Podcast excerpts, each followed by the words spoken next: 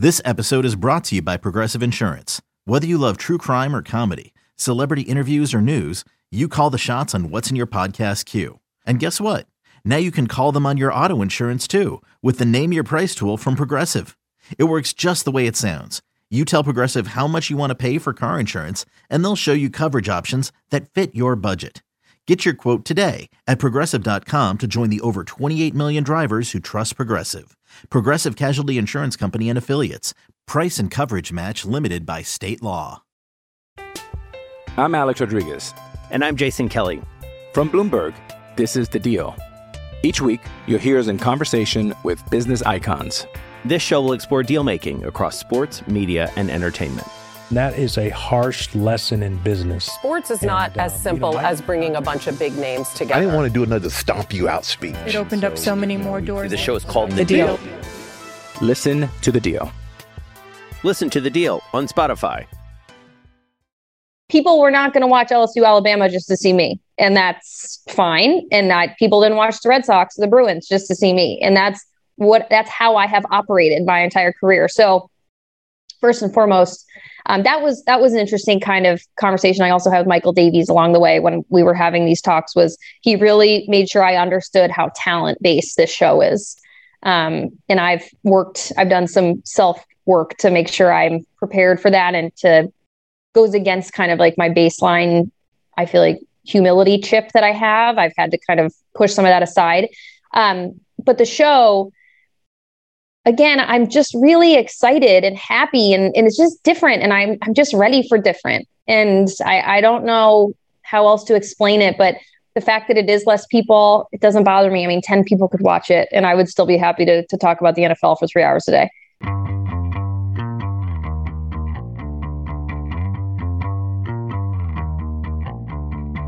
Hey, everybody, this is Richard Deitch, and welcome to the Sports Media Podcast. My producer is Patrick Antonetti. We're away from our normal recording studios this week, so apologies in advance for the sound. It's not going to be as high-quality sound as this podcast usually is. That's on me, not on Patrick Antonetti at all. So we're doing our best. We got a terrific guest this week, and I wanted to do the podcast even if the sound quality isn't great, because I think the content's really good. Jamie Erdahl is the new host of Good Morning Football, which airs Monday through Friday at 7 a.m. Eastern on the NFL Network. She makes her debut on July 25th. We had a really great conversation. Again, when you read stuff about Jamie and her colleagues praising her for just really being a professional and a decent person, it's all true. And so that's someone whose success you're happy for.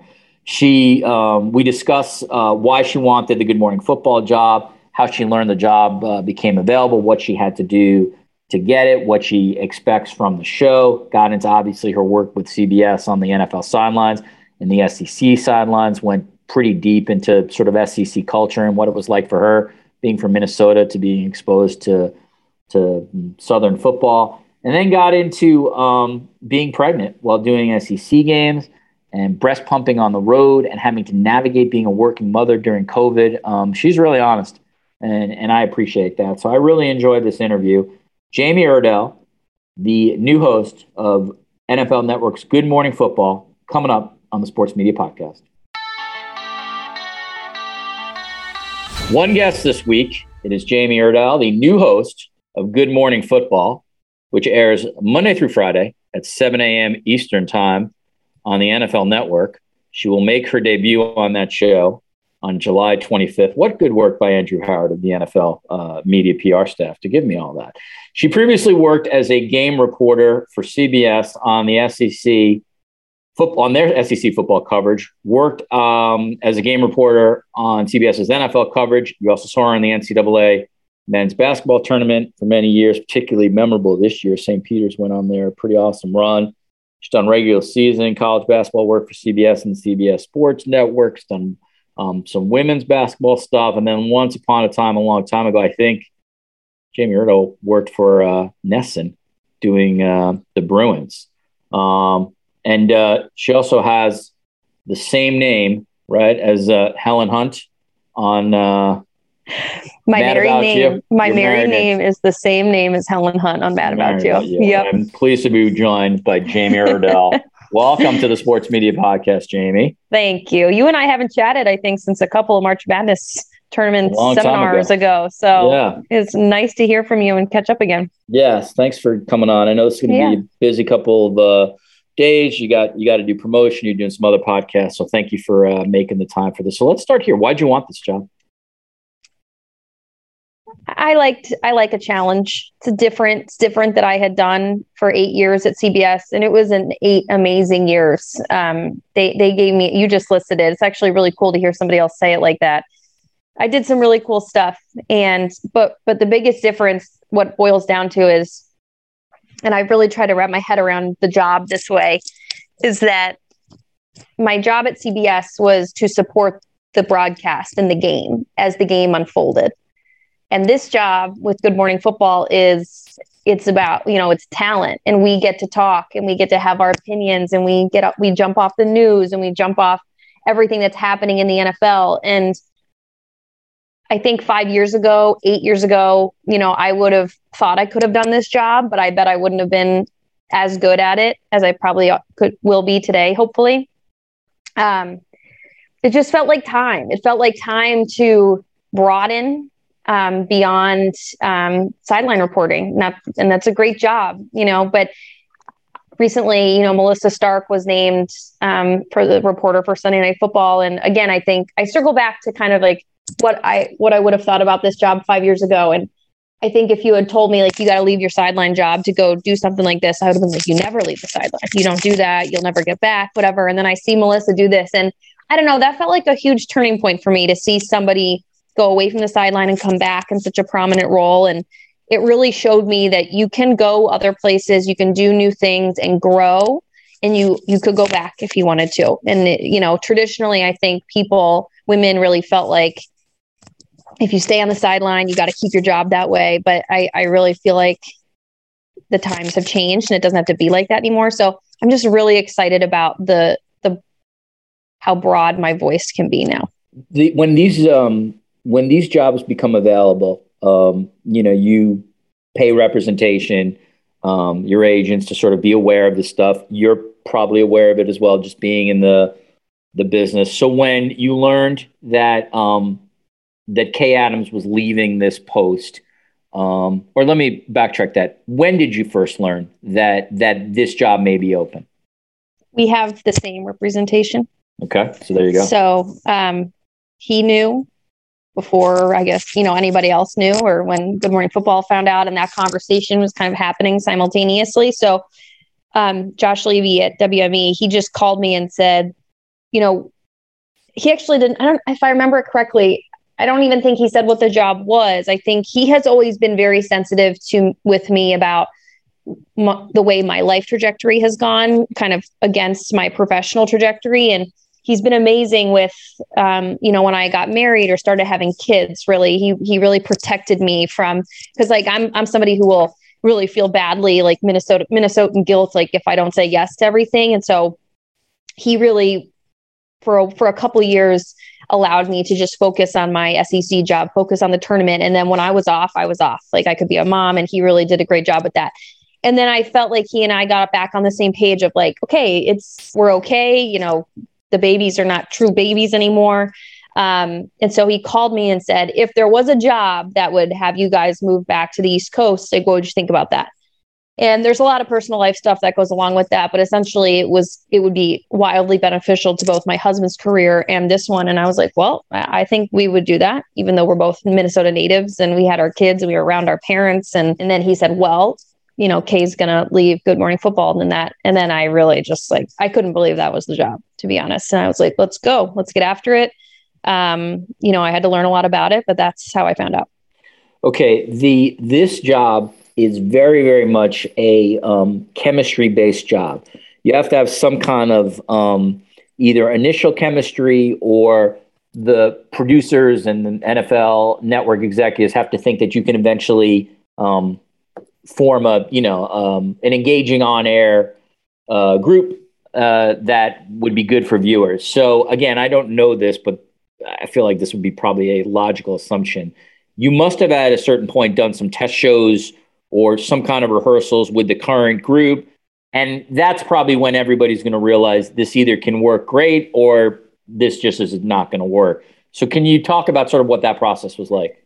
We did not sit at a set together until after I had the job. Wow. Okay. That surprises me. That's interesting. All right. I don't know what that means in terms of their process or their decision-making. You know, that's above my pay grade, but I certainly spoke with a lot of executives. But the first time I met Peter and Kyle was, I think, a week or two after I got the job. Wow. Okay. So we did one secret show that we're called, we kind of like joke now, like, and the stuff we did was, they were at Films, like doing the show that week from NFL Films. And they brought me in and they did a whole show. And then I sat down at like 11 or at 10:30 after they did 3 hours of TV. And I felt terrible because I was like, you guys just did this. Now you got to like redo these segments that you just did and whatever. And we had fun with it. And we were joking in the middle of it. Like, this is going to be that thing in 5 years that we remember. Like, I cannot believe we did like a pretend secret show. So I did not meet with them or chat with them. I certainly, you put your feelers out, you know, I'm pretty close with Ian Eagle and he knows Schrager well. And so I feel like Ian for a minute was kind of like our go-between, like he was essentially telling us both about the other person. And, you know, people just rave about Kyle's brilliance and his creativity. And, so I didn't meet them, but I've always prided myself how close I've become with my, cohorts on TV. Any crew I've ever been on, I've become incredibly close with those people. So I was just excited that I kind of get two new friends. 'Cause that's always how I've looked at it. Look at Ian Eagle figuring out a way to get involved in everything. It's like a modern day zealot. Doesn't surprise you whatsoever. Okay, so that's interesting, and I should not have presumed that. I'm glad you told me that. So, you know, this doesn't get talked a lot about, but I think listeners will really find it interesting. So what's that interview process like? What kind of questions are they asking you? I mean, you have a resume. You've done significant live game work in front of millions of people, so they already know you can do quote-unquote television. But I'd be curious as to what they're asking you to try to figure out if you'd be a good fit for this specific job. You know, it wasn't so much just like rapid fire questions with the executives as much as it was, they were telling me, you know, kind of the most challenging, I don't want to say the worst parts of the show. It's not, it's the most challenging parts of what it means to be on this show. And essentially just asking me like, how do you feel about that? You know, what do you think you would do with that? If that situation were to come up, you know, how you started this conversation. Why do you even want to be in a situation like this? Very different from what I've been doing for 8 to 10 years. And, you know, there's a small part of me that lingers. And my husband always says, like, I get real crabby, like 2 to 3 weeks after March Madness ends, because I feel like I don't have an outlet. Like I have the ideas bubbling and there's no one that the 3-year-old doesn't want to hear it. The 1-year-old can't talk yet. It's just like, there's no place for my professional energy to go. And then it's right around that time that I start thinking about like, maybe I should be doing sports talk radio in the off season. And then I think about that. And then I go in and I do some stuff locally and kind of fills my cup that way. But there had just been this growing thought that I just had more to give. And essentially what I'm saying to you right now is what I said to the bosses for the show. You know, every year on the SEC, you gain more knowledge and you get more stories. And the SEC games are unbelievable, but that sometimes comes to the detriment of the sideline reporter, because then you're left with these stories in a basket that never hits the air. And that's hard when you do that time and time again. You have these conversations, you do this digging, and you try to be as creative as possible. And then it doesn't, you know, get on the air because the game's amazing. You know, nobody wants to hear about how so-and-so's elementary school teachers in the stands that taught him how to, you know, throw left-handed when it's like a one-score game and you're in College Station. Like, that's just not, doesn't fit the broadcast. So to be able to be on a show like this, like, you got time, you got more than enough time. And I think that's for me going to be the biggest adjustment, is just not feeling rushed. Because, you know, the joke amongst reporters is when the producer says to you, like, you have 20 seconds to do this, but if you could do it in 15, that'd be great. Like, what are you going to do? What are you supposed to do with that? And that's just so not this show. So it just really, really, it was exciting for me to be able to think in this like 3-hour window every day. And that's that's essentially what those conversations were like. It was essentially telling them, like, that doesn't intimidate me. That doesn't scare me. I'm excited about this. I can't wait to bring ideas to the table. Yeah, that's how those conversations went. All right. And I'll just keep reminding people that, again, apologies for the sound quality. I'm on the road at the moment. I don't have my recording equipment. So this is certainly not on Jamie. This is on me. The content will still be good, but the sound quality, quite frankly, will be shit. And so my apologies for that. And I will do better next week. Try not to take it out on me on the reviews. All right, Jamie, you know, this is an interesting show that you're heading to because it's really critically praised. It's watched by a ton of influencers. It's the most important sport in the United States, and the league watches it. So you're, interestingly enough, you're going to be watched by far less people than you would if you were doing LSU, Alabama, or, you know, the NCAA Elite Eight. But the people who watch it really care about it. And so I wonder if you've just eventually I want to ask you about sort of whatever navigating line you have to now have because you're working for the NFL and you have a lot of people in the NFL watching. But this is a different audience for you, right? Because it's not like this mass multiple millions of people watching, but like the people who watch every day, like they care about this show. They care. And I think more so than any product I've ever been on, any production I've ever been on, you know, a lot of these people, I mean, they fell in love with Kay. They fall in love with Peter and Kyle and whoever is in that former player chair. And I'm not saying that they watch. It's strange for me to say that, like, oh, they're going to watch a show because they love us as talent. But judging by how social media reacted to Kay Levy, like some people may watch it because they really like the people, and that's cool. People were not going to watch LSU Alabama just to see me, and that's fine. And people didn't watch the Red Sox, the Bruins just to see me, and that's how I have operated my entire career. So first and foremost, that was an interesting kind of conversation I also had with Michael Davies along the way when we were having these talks. Was he really made sure I understood how talent based this show is. And I've done some self work to make sure I'm prepared for that, and to goes against kind of like my baseline, I feel like, humility chip that I have. I've had to kind of push some of that aside. But the show, again, I'm just really excited and happy, and it's just different. And I'm just ready for different. And I don't know how else to explain it, but the fact that it is less people, it doesn't bother me. I mean, 10 people could watch it and I would still be happy to talk about the NFL for 3 hours a day. You know, I stopped by the Vikings facility before I left Minnesota, and, you know, their PR team, they all said that, you know, we have it on this TV right here every day. And, you know, the guys have it on in the locker room. And I just think that's awesome. And, you know, it definitely makes me think about how I present information, or, you know, that fact that you're going to have to talk to that person maybe in a couple weeks, which is, again, it's just a different way that I've had to prepare and think about things, but I'm just happy about it. Michael Davies is a very, very talented guy. If you could go be a good guy to work for, I'm sure. So what was interesting for me about your hire was that I think you're uniquely positioned for this job. You have been on NFL sidelines over the course of a full season. So, like, you know, just from preparation, production meeting alone, like you get to know the league really good. You have to. You really can't do your job without it. You also are unique in that by doing SEC football, you have seen the best players in college football who ultimately become starters and stars in the league. So I'm not trying to kiss your ass here, but like you have a background, interestingly enough, that really is a good fit for the show. Obviously, you're going to have to keep studying the NFL and being current. But like just through like your own career experiences, you have been connected to so many people who are in the National Football League right now.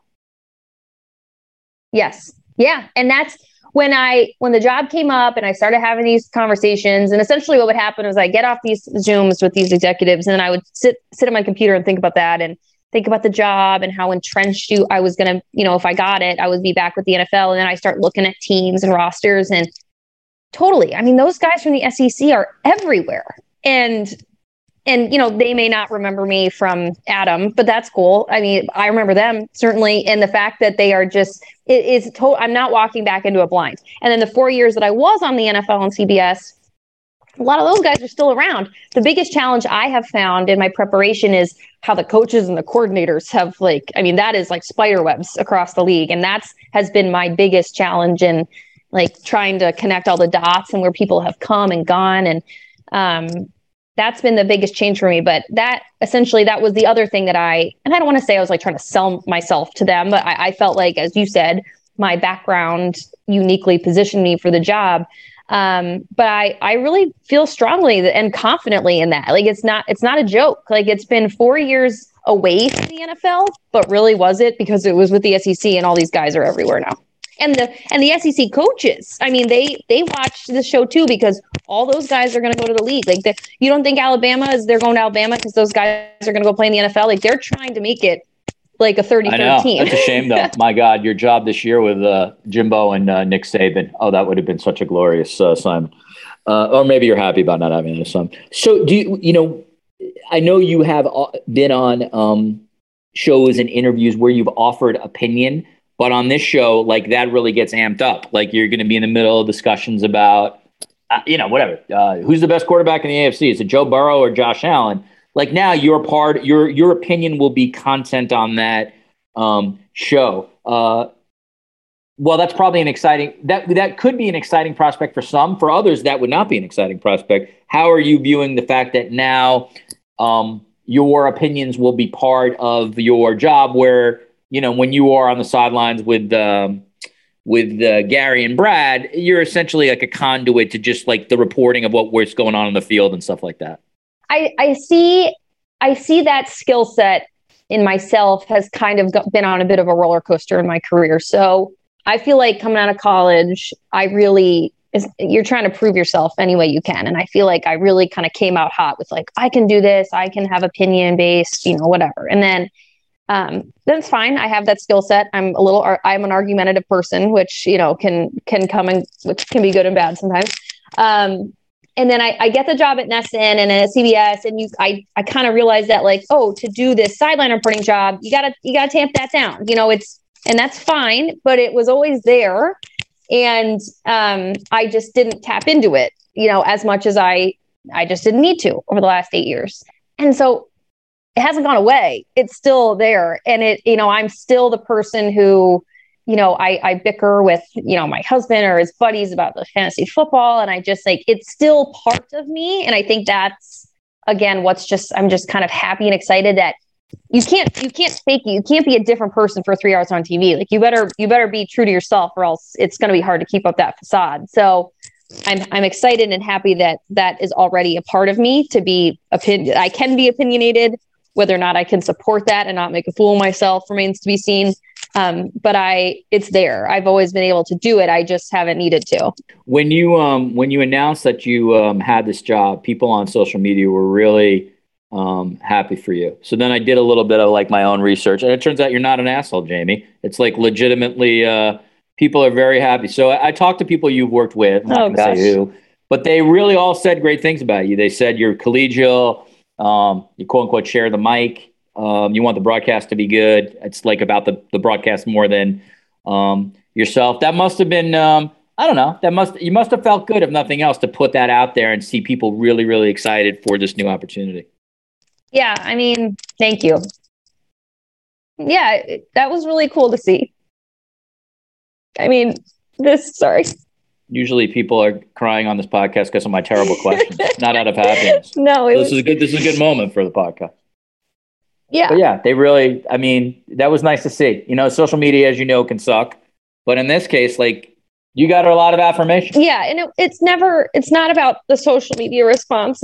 It's more, when I speak to like a college class, let's say, one of the pieces of advice that I always give is that if you want to be on-air talent, and I always pick a really kind of like alarmingly high number when I do this example, but I say 70% of you being good at the job has nothing to do with being on television.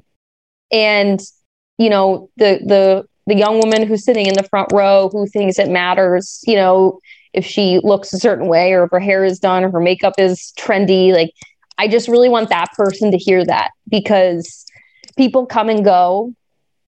You can look great and you can sound great, but if you're not a good person, people aren't going to want to work with you. Coaches aren't going to want to be around you. Players aren't going to want to talk to you. And, you know, over 10 years time, you know, I have felt in moments, you know, intimidated or sad or frustrated that I didn't get, you know, certain jobs or certain moments. And I really have done, I've tried to just remain steadfast in that my father is like this, that, you know, it just be a good person and the job, then you will be good at the job. And I've always tried to be that way. And so like Brad and Gary, like we are very close, the three of us. And I think that really came across, you know, over 4 years on our broadcast. And, but more so to see that, you know, I was an intern at ESPN when I was in college, and I used to run scripts out when they used to have the Highlight Express to like Cole Wright was on the Highlight Express. I didn't know that.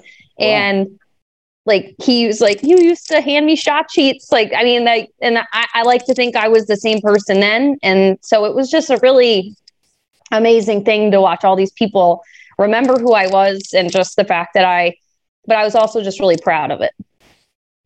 The having embedded with Vert and Gary, and Ali LaForce was on the sideline then, having gotten a chance of sort of seeing that group work together, Craig Silver, et cetera, Steve Milton, like you have to get along. Like if someone on that crew is not like amenable, yeah, it's kind of over. Like you got no shot to make it work. So, so that doesn't surprise me. One thing I want to ask you about college football, and then we'll move on to a couple of different things, including just what it was like for you to be a working mom last couple of years. You know this, Jamie, and I know this, having written about it for a long time, is nobody really knows, unless you're sort of in the business, about how much sideline reporters do that doesn't get reported. People see you, someone like you on the sideline, and you may get a couple minutes on air, and they think, oh, that's all she does. And let's face it, there's probably a lot of sexism elements to it, because most of the people on the sideline are women. A lot of them are younger women in the quote unquote in the business. But the reality is, anybody who's there in the business, or someone like me who's been fortunate enough to report on it, you provide in your reporting so much for the booth that will eventually get on air through Gary and Brad, or, you know, Greg or Ian or whatever. And like, it's about making the broadcast better. And so the sideline reporter they don't just show up and do something for 2 minutes on air.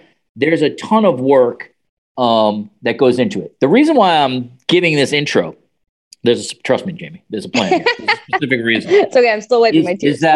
Is that for the LSU Alabama game, which you were praised on, when the sound went off on the booth and Gary and Brad were done, and you had to essentially improvise for a couple minutes of calling the game. I was kind of like, well, I'm sure that moment wasn't particularly fun at the moment, but I really liked that it happened and that you sort of came through, because to me, as someone who's written about this, it kind of showed that like you would not have been able to keep the broadcast going smoothly unless you had prepped and prepared and knew what was going on within that. And I felt that was a great moment, not just for you personally, but in many ways for that position, because it kind of proved that like, if you think that this position is just this, you're so wrong. And so now I just wonder, when you reflect back on this 2 years ago, and you rightfully got press and praised for that, but like, I don't know. When I saw that, I thought it was a bigger moment than just for Jamie Erdahl. And I just wonder how you saw it. I totally agree. It is interesting to hear what people think of the job. In fact, it's most interesting to me when I am doing the job. On my SEC games, I had this cart that had two monitors, and it was kind of my home base, and it was always tucked away, usually in like the lower right end zone. And the people that would sit immediately around it in the college stadiums, because they were right up next to the field, at least once a week for 4 years, someone would say like, I didn't realize how much you have to move around, or I didn't realize that you have the game here, but you don't sit here. Like, people think that I just like come to the stadium and I get to like sit and watch the TV. Right. And I just hang out. And I sit and watch the TV like I do. And I'm just yucking it up when it ever gets me. And so that was I find it comical, and I just kind of keep going. And I'm happy that people are being introduced to the fact that that's not what the job is, but you're right. It that moment, while when I watched it back, I found 72 things I could have done differently or better. That's the business. Naturally. But you're right.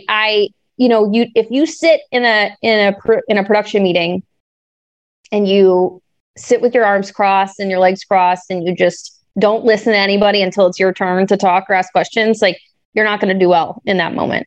If you don't go to dinner with Brad and Gary and you're talking about what the coordinator said that day, if you don't take the locker room tour, even though you would really rather go to lunch, but LSU wants to show you their new locker room, like, all of those things come into that moment, I felt.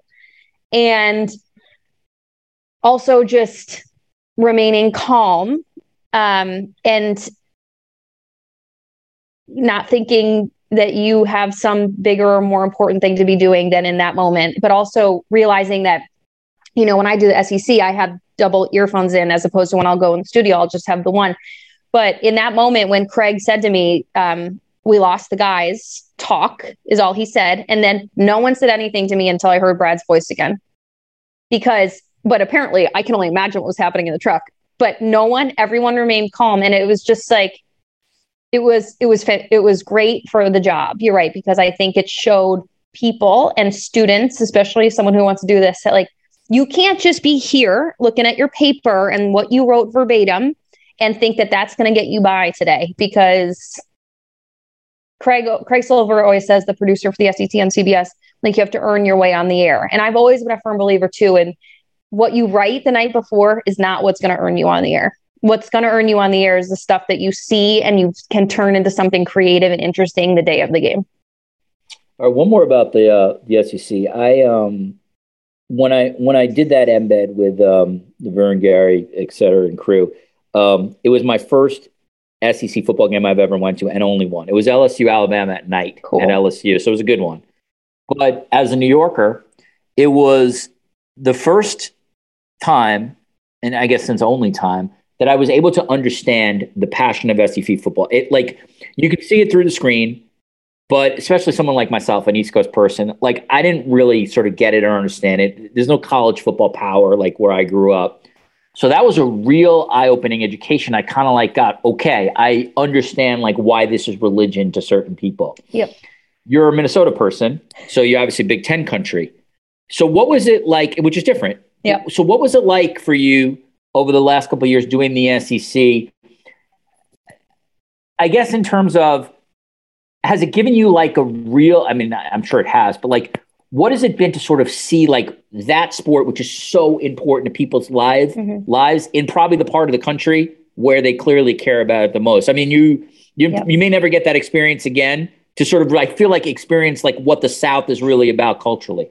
So, to protect myself over the 4 years of doing the SEC, anytime someone on a radio station down there or whatever would ask me like what my favorite places to go, I would never answer because, you know, you don't want to get crushed. My answer I would give, and I really firmly believe in this parallel, or they would say, you know, like, what's your favorite sporting event? Playoff hockey in Canada is the only other time I have felt that form of hometown intensity, pride, dedication, and sacrifice to a sport. And specifically, I am thinking back to in 2013, the Bruins won the President's Trophy. They got past the first round. The second round, they played Montreal, and it was like game 4 or 5 up in Montreal. And I'm from Minnesota, like, hockey, I get it. Like, college football, not so much in Minnesota. I know we have the Gophers, but like, not a storied program, not like a Michigan. I was blown away when I was in Montreal. So I go to Baton Rouge, I go to Tuscaloosa, and so there was a gap there from 2013 until 18-19 when I started in the SEC. I was in the NFL, I'm doing college basketball. I'm like, okay, it's cool. And then I get to Baton Rouge and I'm like, this is the same. This is it, you know. And it just is just a feeling, which you can speak to being in Toronto, and now I still can't quite answer what my favorite place was to go to in the SEC, but I think it more speaks to just the pride. And I had never growing up, been around stuff like that. You know, it's still, you know, Minnesota is a pro sports place. And so it took me a minute to understand it and appreciate it and not to feel, I felt out of place, I would say the first 6 months the first season. I didn't want to offend anybody. I felt like I just stuck out like a northerner, but I learned to love it and appreciate it and respect it. And I can't wait to go back to a game this year as a fan for the first time ever. I'm going to go. I'm like, literally, I'm trying to figure out which one I want to go to, because I think that's just going to be so cool. But I probably wouldn't have said that in 2013. I would have been like, SEC football. I don't know. That's I feel the same way about playoff hockey. I want to go. No, I love to go. I totally understand where you come from. Again, the sound of that night game in LSU, I'm not sure I've ever heard a louder sporting event sound. And then when I walked, it was a cool experience to walk through the RVs and the pregame at the LSU. But like, I might as well basically had like an I Love New York shirt on. Like, totally. I just felt like I was such an out, from the food that they were eating to the accents to like, I mean, we didn't really get into many political and social issues, but like, it was in a way, I thought it was very good for me, because I'm almost never an outsider. And in this case, it was interesting to just process being an outsider. And those true, those 1-2 games in like mid to late November, that is where Craig Silver and Steve Milton win Emmys. I mean, those games are, the way Steve Milton can direct a college football game is unlike any, It makes my heart race just sitting here thinking about, like, with the noise and the scene, and he just lets it play, and it's just amazing. They're incredible. Yeah, no, those two are top shelf in the business. All right, let me read you in an Instagram post. This is your Instagram post. I can't believe how much social media research I had to do for this interview, Jim. So I'll paraphrase it then. You're talking about an entire football season and half a basketball season, carrying pumping equipment. This is now open quote, carrying pumping equipment and frighteningly perishable milk, timing flights according to when you last fed your baby daughter. Is my freezer pack frozen solid to get through TSA? How long is my drive after my flight so my milk doesn't go bad? Does the hotel have an adequate enough fridge? When does my game end so my milk doesn't go bad before I fly? Did I make enough milk to replace what she drank? So this to me, I mean, it's always incredible, I think, working moms in any profession. I think the profession that you had, it's really tough because of all the travel. Then add COVID to the mix. Now that you can reflect back on it, I think your children are what, 3 and 1? Yep. Maybe? Yep. Okay. All right. Again, still, as the parent of young twins, still incredibly hard as hell. But my guess is just it must now feel like almost like an alternative life, right? To have gone through all that, but you must have been so exhausted, so tired, so anxiety ridden while trying to like roll this high profile job that you still had, right? Yeah. What was that experience? I mean, it's such a cliche question. What was that experience like? But man, what was that experience like? Well, so my 4 years on the SEC were spent pregnant, breastfeeding, pregnant, breastfeeding. Wow. And so the first time around, I didn't know any better. It was brand new. I just was flying by the seat of my pants. I had a happy, healthy baby. I had a great support system. The guys, we had the SEC and CBS bus, and it had a fridge, and the guys were totally understood. The guys were incredible. Gary's got like 14 grandkids. It's just like, they couldn't have had a better support system on the road too. The second time around, as you said, was the fall of 2020. I was pregnant with my second, and I wore a mask on the air the entire football season in the SEC. Wow. And I did not share that I was pregnant until I had the baby.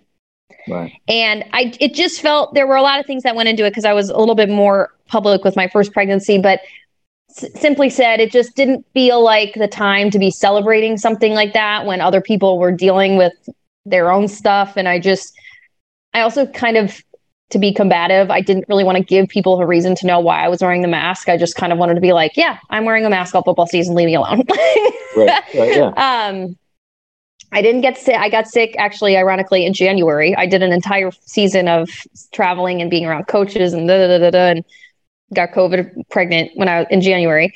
And then the following season, breastfeeding and, COVID's, it was 21 was hard too, but I would say breastfeeding, pumping on the road.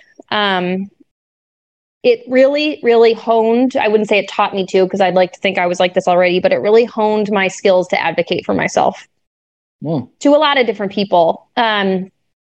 to just kind of state things in a way that this is the expectation. This is the standard that I would like to set for how I am operating in this circumstance, whether it be with a stranger going through the airport or with Brad and Gary. I think as women in the industry, especially when you're younger, you often start talking and you finish your sentences on the way up as if you're asking a question every time, and then I'm going to take this flight and get into Atlanta around 2:00. Is that okay with everybody? And it's just like, Craig, I will be arriving in Tuscaloosa at 8 p.m. because, and it's just like, and that I had to be okay with that. And essentially it really came back to like, this is what works for me. I have very, very unpleasant pregnancies. I have gotten sick in every stadium in the SEC. Wow. I don't passenger well. I have to drive the car. And so then CBS had rules that you can only be car together, two people in a car. And so the entire 2020 season, when I was pregnant with my second, I drove and Gary sat in the way back of a Tahoe. And now I'm his Uber driver. There's just things were done. Sacrifices were made, because I can't sit in the backseat of a car. It'll just not go well. So, all this being said is I really feel like that's what you do when you want to feed your kid. Fed is best though. So I easily, my kids still got a formula bottle at night, but breastfeeding was manageable for me. So I did my best. I also think for me being away from young kids, it was a way for me to feel connected to them when I was gone. 3 days in a row on the weekends, it just brought me back to them every time. I pumped. And I always told myself I'd do it until I hated doing it. And really when both babies, when March Madness came around, those trips are longer. And that's when I really started to resent it at the act of pumping on the road. And so that's always kind of when I wound down for both of them. And that felt good to me. And I'm very proud of the length of time that I was able to do breastfeeding for both of them.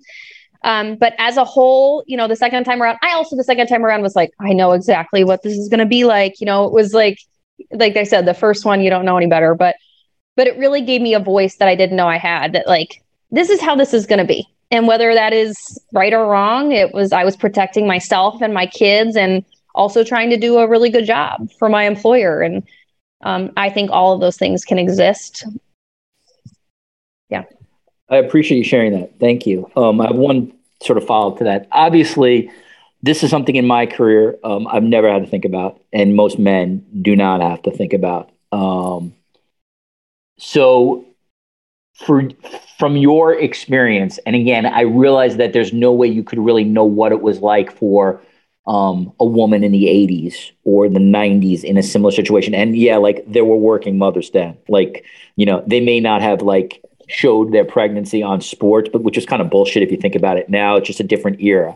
Do you find that, and you've worked for big companies, so man, it better be better at big companies, but have you found that the CBSs and even talking to your colleagues, Molly McGrath has been on this podcast a number of times, and she talked about this stuff too at ESPN, and she was very complimentary of her employers. And obviously there have been women who've been pregnant at Fox Sports, et cetera. Do you find that these major employees, or at least do they have an apparatus in place where you can do your job effectively while also taking care of your health as an expectant mother or as a new mother as best as possible? Because it doesn't feel like any of this shit existed for working mothers in the 80s. And at least maybe the romantic me would like to hope that in 2022, at least the big places, this is all in place now.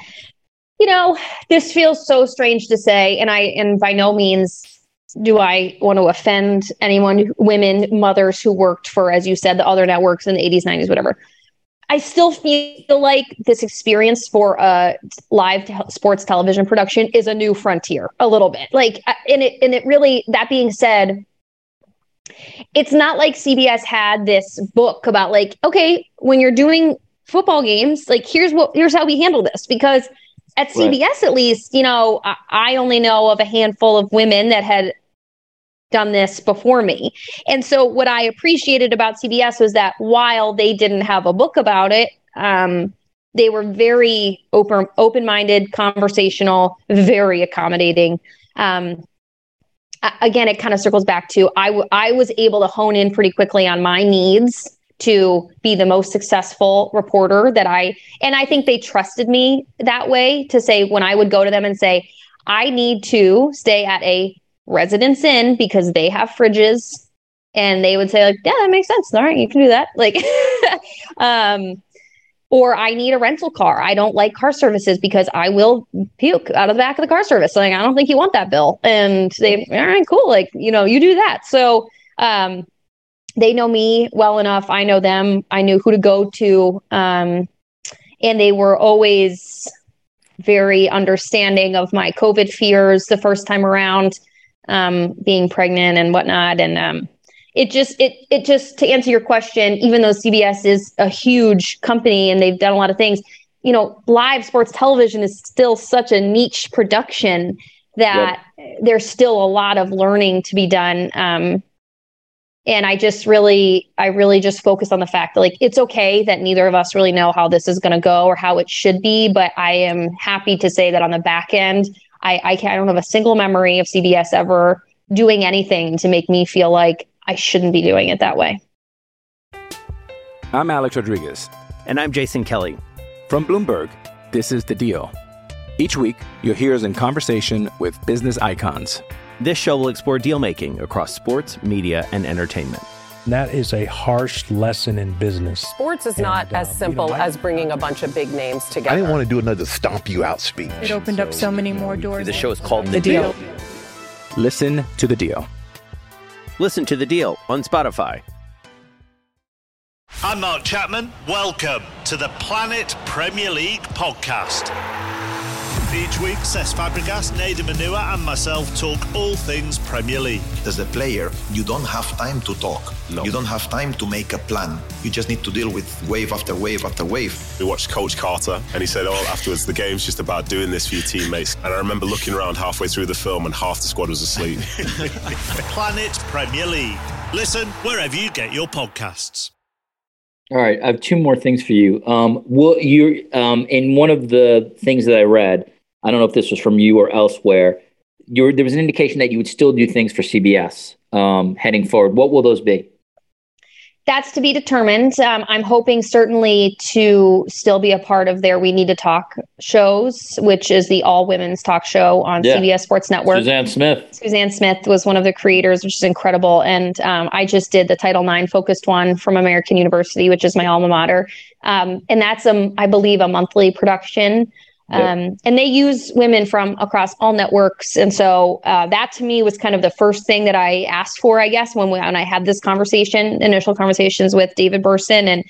And he was open. We're just very open-minded to things to work together. But I really hope that that's kind of at the top of the list. Do you think you might do, if the schedule permits, like something like the NCAA tournament where they loan you out, let's say, for 2 weeks or something like that, or a weekend? I would hope that would be a conversation. Yeah. Let me just say this, Jamie. This is me. So if David Burson is listening, and he's pretty open-minded. This is not directed to a guy like him.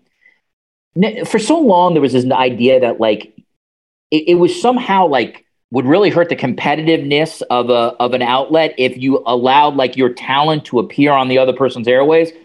It's all been bullshit. It's all promotion for said network if you are doing. Like, it's promotion for the NFL Network if you are on CBS for the NCAA tournament. Don't say, Jamie, no, I mean, if I was your agent, don't say anything. Josh Levy right now says, be quiet. But, like, it's just so frustrating because, like, I have covered this for a long time. It's changing a little bit, but the notion still is somehow that, like, the competitiveness is just, we can't allow X person to do this X assignment because they're a competitor. You're getting promotion from the fact, you should actually look at it the other way. We are letting one of our talents be on someone else's network. This is great promotion for us. All right, anyway, speech over. Don't say anything, Jamie. Okay, fine. All right, so lastly, for a career shift, you're now moving to a different state. You have this job where you're a studio host now, mm-hmm. And you're still very young in the business. So do you think that this will now in the next, 10, 15, 20 years, do you see yourself more as someone who will work within a studio? Or do you think the possibility exists where you'll do this for however long you do this, and then you're like, you know what, I can't. My kids are a little bit older, and I love the idea of now going back live again. You're going to be in a very, in my opinion, a very fortunate position where you will have experience on both sides, which is rare. Yeah. And so I feel like that should, at least if I project it forward, that should give you a lot of options to do. By the way, you can also do, maybe you'll be a teacher or something. Maybe you'll do something totally different. Right. But you know what I mean? If you want to stay in the business, you've now, I feel like this experience will open you up to a lot of different areas. That's how I'd look at it. I've said that to my family, close circle of people, that I feel like this has changed the trajectory of my career. Not saying that it has changed it to the course of like, I will just remain in studio. But as to your point, it has opened up. It will open up, as long as I do well, a wide variety of things. And it doesn't just have to be sports stuff either. What I've really come to terms with is, if you can be on television 3 hours a day live and talk about any topic, you can do any kind of TV for 3 hours a day. 1,000%. And I think that's just a skill set in and of itself that I don't have yet, but I can't wait to have it. I can't wait to obtain that skill set. I don't know. I used to have a hard time in my mid 20s when people would ask me what the dream job was. I used to say I wanted to host the Final Four. This was before I was at CBS.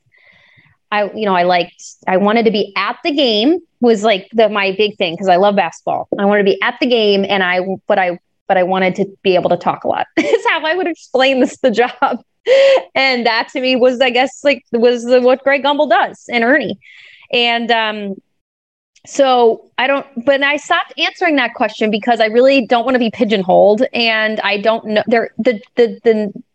the nature of this industry is changing so much that there could be a job in 10 years that I have that doesn't exist when we're talking right now. And this job didn't exist 10 years ago. So the one that I'm about to take over on Monday. So it's like, I don't want to think about it. I want to know, like, this is going to be really good for myself and my family in the terms of the contract that I just agreed to. And that's as much as I can hope for right now. And it's going to make me better. It's going to make me a better professional. And those are a lot of great boxes to check in the next couple of years. Well, it's a very exciting time for you. And again, I wasn't bullshitting you. Like, the people in the industry I talked to only said good things about you. That's not always the case. So that speaks well to you. And all right, let's give the promotion again here. So Jamie Erdahl is new host of Good Morning Football. That's the NFL Network's football morning show. It airs Monday to Friday, starting at 7 a.m. Eastern time. She will debut on July 25th, so next week, given when we're taping this. And I think it's going to work out great. Thank you. Everybody's already on that show said really great things about you. I feel like that's your 90% of the battle is when the people who work with you want to work with you, man. You are 70% is not about what you put on TV, man. Yeah, that's a good point. Best of luck. Obviously, you have very young kids, so that's a gigantic job in itself. So I wish you the best with that and with your move heading back to my old stomping grounds. And I hope we can do this again. Me too. I like this, and I appreciate your honesty. Not everybody sort of I shouldn't say that. Not everybody wants to talk about some of the topics you just talked about. So I really appreciate you doing that, and thanks for joining me today on the Sports Media Podcast. Thank you for having me. All right, we return from our conversation with Jamie Erdahl. My thanks to her. Again, I enjoyed that very much. Sometimes you just know when the conversation's honest, and this was one. So I really appreciate her time, and I wish her the best of luck with Good Morning Football. Previous podcast earlier this week, we had Chad Finn and Austin Karp do a media roundtable on a number of subjects with some heavy baseball this week because of the All-Star Game and Home Run Derby. I think you'll enjoy that. Last week, it was very much a serialized podcast with Tom Rinaldi on Lyman Wesley Bostock. He is the executive producer and narrator and reporter on Wesley, which is about the life and death of Lyman Wesley Bostock Jr. Zach Kiefer, my colleague at The Athletic, doing a big podcast on Andrew Luck and the sort of what-ifs of Andrew Luck. Had Jeremy Schopp and Russell Dinello before that on the incredible story of Barry Bremen. Monica McNutt of ESPN talking about her career, T.J. Quinn on the reporting of Britton Griner, and ESPN Jimmy Pitaro, 63-minute conversation with him. If you like these kind of conversations, please leave us a 5-star review and a nice note. That is how this podcast continues. Want to thank Patrick Antonetti for all his hard work on this one. Thanks to Cadence 13 for their support. Thank you for listening. We'll see you soon on the Sports Media Podcast.